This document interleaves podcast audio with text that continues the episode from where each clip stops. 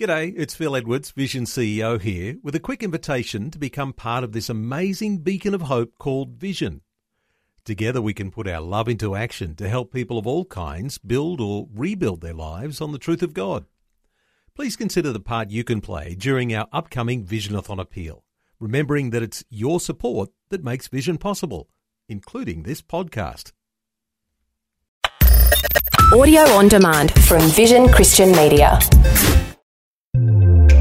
If you love Christ and his family, you are in the light. But if you hate, you are living in spiritual darkness. And you will remain there until you get up and move from darkness to light. And here John is saying, love Jesus, love his family, but there is a love that you need to avoid.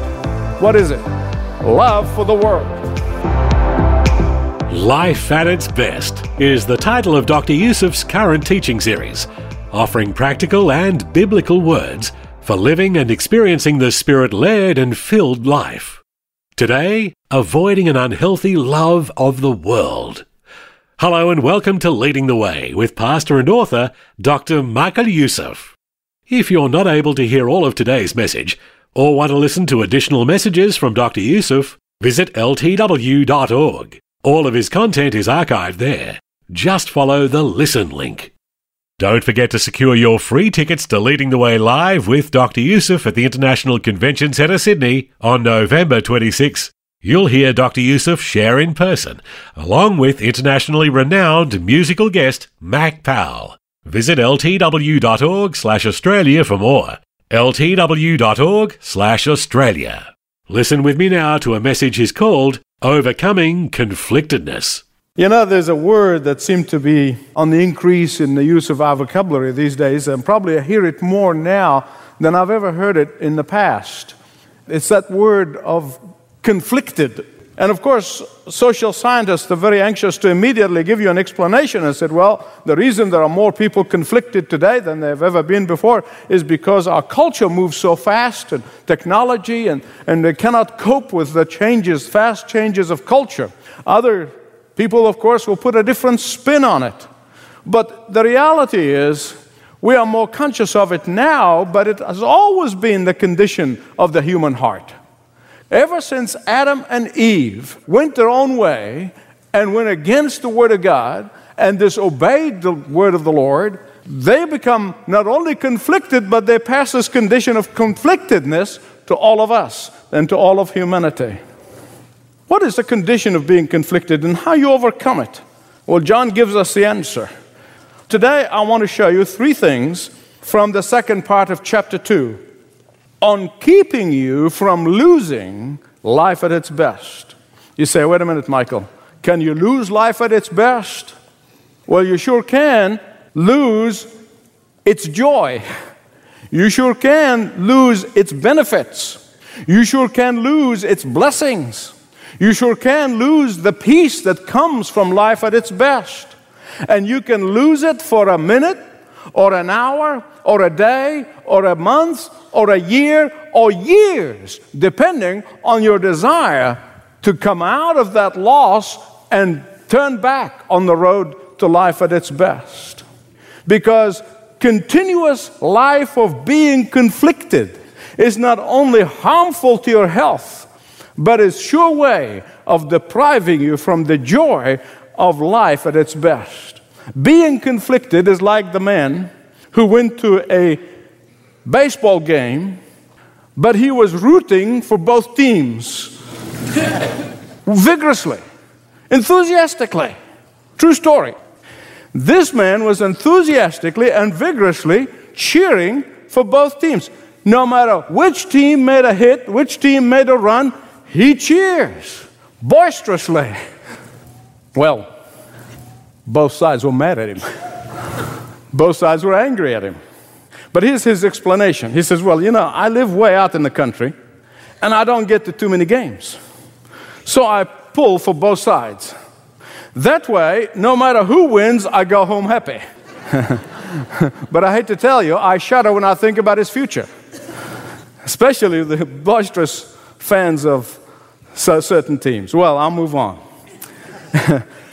But John gives us three things to avoid being conflicted, to stop rooting for both teams, and to avoid the loss of the joy that comes from being conflicted. Here they are. Number one, he said, Keep your gates tightly shut. Verses 15 to 17. Secondly, he says, Keep your eyes wide open. Verses 18 to 23. Thirdly, he said, Keep your mind firmly anchored. Verses 24 to 29. Keep your gates tightly shut. In the last message, we saw how those who hate members of Christ's family are living in spiritual darkness. In the last message, we saw how love and light live together and die together. If you love Christ and his family, you are in the light. But if you hate, you are living in spiritual darkness. And you will remain there until you get up and move from darkness to light. And here John is saying, now there's another kind of love that you need not to exercise. love Jesus, love his family, but there is a love that you need to avoid. He's saying there is a good love that you must exercise, but there's a bad love that you shouldn't do. What is it? Love for the world. But somebody told me actually not so long ago, he said, You know, this thing about not loving the world, and here I read in John 3:16, for God so loved the world. How come God loves the world, but I don't get to love the world? well, the question is, is, is that of motive. Listen to me. When God loves the world, it's because he wants to redeem his children out of that world. But when we love the world, we want to be part of that world. When Christ loves the world, it's because he wants to save his children from their sin. But when we love the world, it's because we love the sin that's in the world. When God loves the world, it is out of compassion for his children who are in the world. But when we love the world, it's because of indulgence that we want to find ourselves in the world. When Christ loves the world, it is out of sacrificial love. But when we love the world, it's out of selfishness. See, it's a question of motive. Well, someone still may say, well, Michael, uh, what is that world anyway? What does it mean, the world? When the Bible talks about the world, when John particularly, in the way he uses the word cosmos, the word world, he is talking about the world system, not the creation of God. And I'm going to come to that in a second. He is talking about anything that is contrary to the Word of God whether it be indulgence, whether it be immorality, and whether it is a, a sensuality, whether it is uh, compromises here and there, whether it is selfishness, whatever it may be, anything that is contrary to the Word of God is the world. Anything contrary to the nature of God, that's the world. Anything that is contrary to the character of God, that's the world. But he's not talking about the beautiful nature that God created. That's not what he's talking about because the created world is God's world and He owns it all. But the world system and God are in constant enmity with one another. And one is incapable to love both. You can never love God and the world at the same time. In fact, James said you got to hate one and love the other. You can't love them both. I want to illustrate this. If I touch an exposed electric wire with my hand, I'm going to be burned toast, right? In a very short order. But if a bird alights on that same exposed wire, nothing happens. Do you know why? Because the bird's safety is in the fact that when it comes in touch with the electric wire, it is not touching anything else. It is wholly, totally, completely on that wire.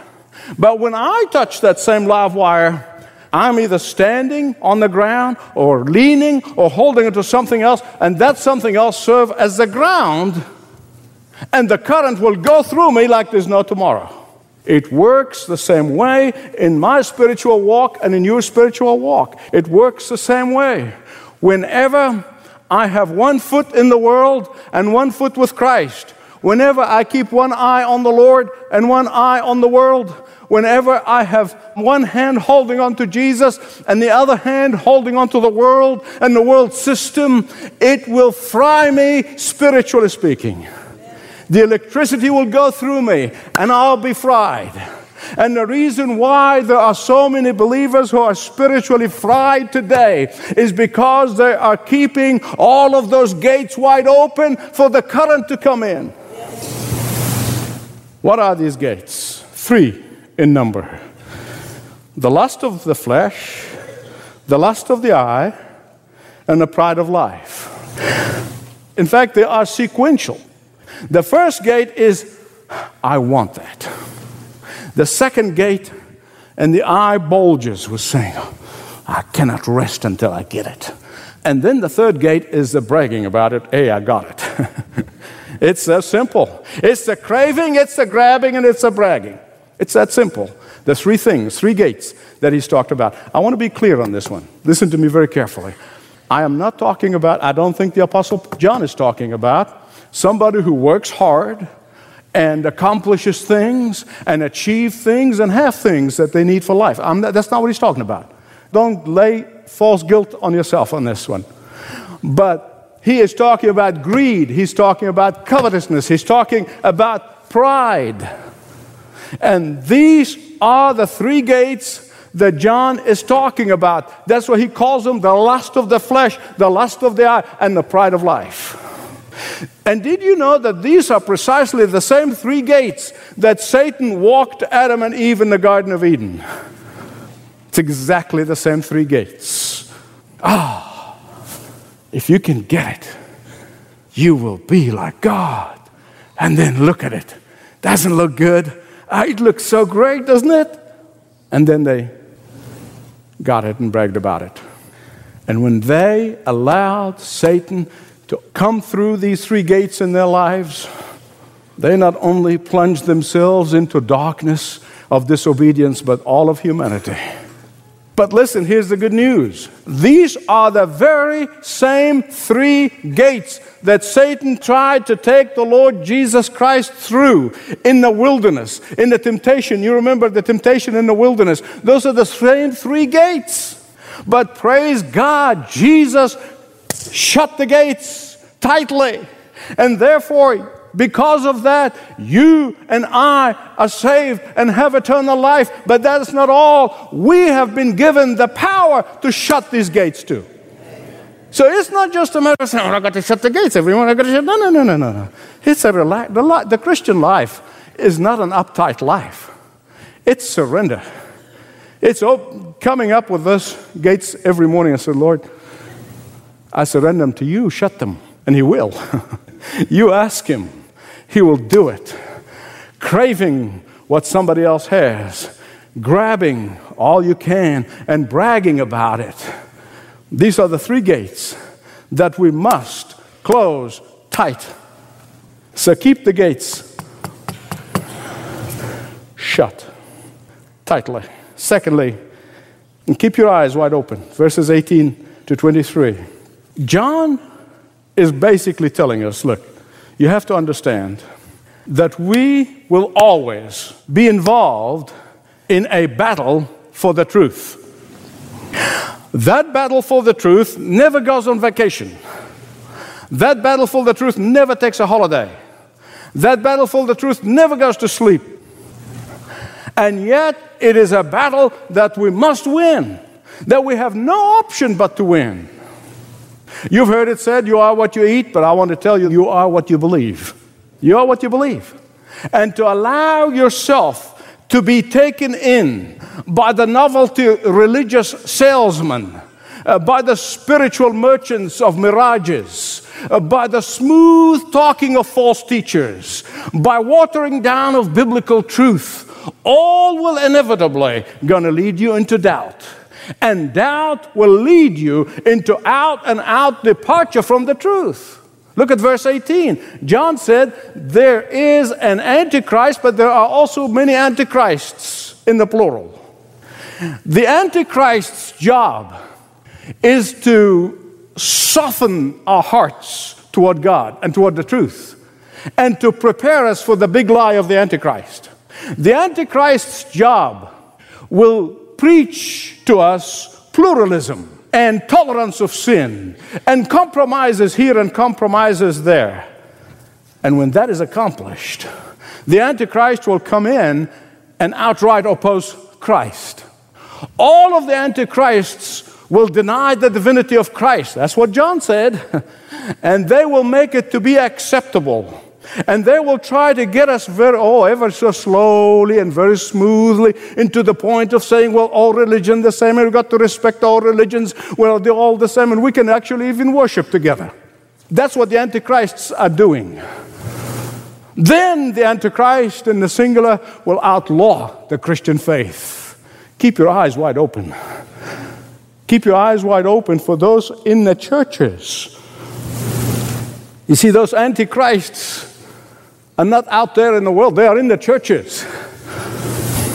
Because they can do more harm than the enemies of Christ. Why? Because they are softening us for the Antichrist. They are soothing us for the kill. They are wooing us into the wilderness and away from the truth into doubt they try to manipulate us and intimidate us into shutting our mouths. And then we become an easy prey for Satan. Keep your eyes wide open. Say no and say no a million times. Stand firm and accept criticism. There is no price too dear. And please don't ever forget what John says here is that you have God's anointing. What does it mean? You have God's grace. You have God's power. You have God's authority. You're not alone. You don't stand alone. Amen. And John is saying, Look, I'm not telling you anything new. You know all this. I am not giving you some novelty. I'm not telling you about some spectacular thing. I am merely reminding you of the truth, of what you already know. When you are tempted by doubt. Don't surrender to it. When you're tempted by fear, don't give in to it. When you're tempted by weariness, go and get spiritual refreshments, but keep your eyes wide open to the truth of the Word of God. When you're tempted to stay away from Christian fellowship, get back as soon as you can. Get back immediately because that is how Satan tries to get you away. And once he gets you away, like getting a log out of a fire, is going to be surely die down. Amen. Keep your gates tightly shut. Keep your eyes wide open. Thirdly, keep your mind firmly anchored. Verses 24 to 29. You know, beloved, there are so many believers in Jesus who think that the Christian life can go on an autopilot. You know, my pilot friends tell me all about that. Well, you know, I signed the decision card, I walked down the aisle, I made my profession of faith back yonder, and I've done this and I've done this, and then the rest of my Christian life is just on autopilot. It's okay for the 747 to go on autopilot, but it's not okay for you. It's not okay for me. Or think about it like a plant that constantly needs nurturing, that constantly needs watering, that constantly needs sunlight. And your spiritual walk to stay and not to lose life at its best. You have to daily, daily, daily, daily feed upon the Word of God. Six times in six verses, John says, remain, continue, abide. They're all the same word in Greek. And he just keeps repeating it and keeps repeating. And the translators into English kind of give you different words. It's the same thing. Hang on there. Every day. Stay. Look at verse 28. And now, dear children, continue in him so that when he appears, we may be confident and unashamed before him at his coming. If you want to live life at its best, always ask yourself the question what if Jesus showed up at my house? What if Jesus showed up at my office? What if Jesus shows up in the time in my private thoughts? What if Jesus shows up? Will I be ashamed? Or will I say, Lord, the confidence I have is in the confidence in the power of the Holy Spirit that has been empowering me to please you. That's what John is saying here. Ask yourself the question Would you be embarrassed? Would you say, There's some things I should have done? I'm sorry. Or would it be confident?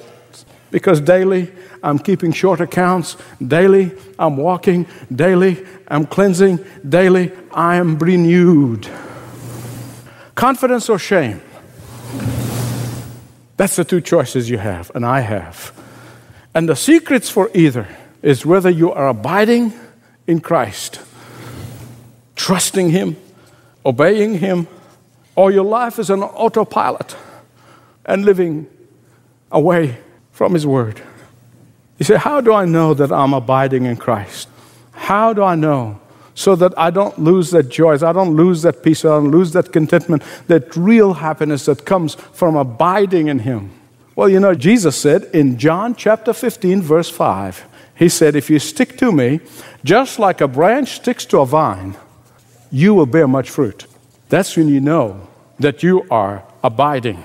And so the question that you need to ask yourself is this Am I fruit bearing believer or am I drying up on the vine? Am I productive or destructive? Am I producing or consuming? Am I dynamic or deadly? Am I a blessing or coasting? Am I giving or taking? Am I enriching or impoverishing? Am I increasing or decreasing? And then ask yourself the question Am I on the road that is leading me and taking me to life at its best? Whatever the source of your conflictedness, whatever the cause of your conflictedness, I can tell you on the authority of the Word of God, and I can tell you as a first hand witness, as a personal testimony, you can overcome. You can overcome because God wants you to be an overcomer. He does not want you to be defeated. He does not want you to live conflicted life. He does not want you to live in misery. He wants you to live in joy and bringing glory to His name. Because if you're going to continue in this condition of conflictedness, you could become spiritually fried and you're not even aware of it. Ask yourself do I have a divided allegiance to Christ? Do I have a divided heart? Do I have divided loyalty? And if the answer is yes, that's okay because listen to me honesty honors God. You can tell God anything because He already knows anyway.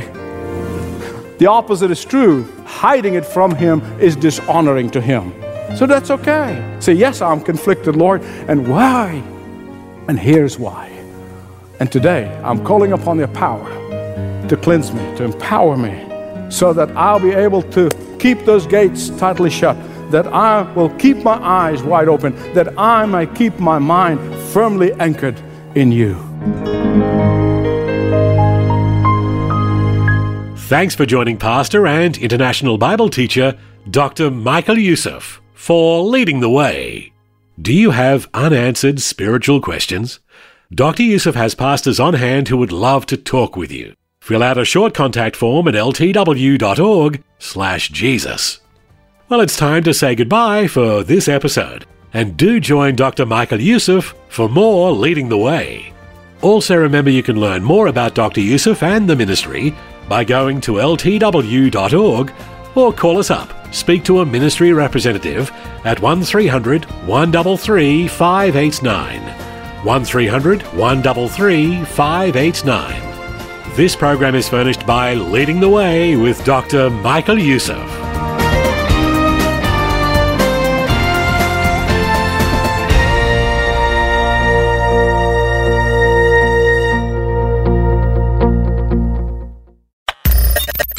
For taking time to listen to this audio on demand from Vision Christian Media. To find out more about us, go to vision.org.au.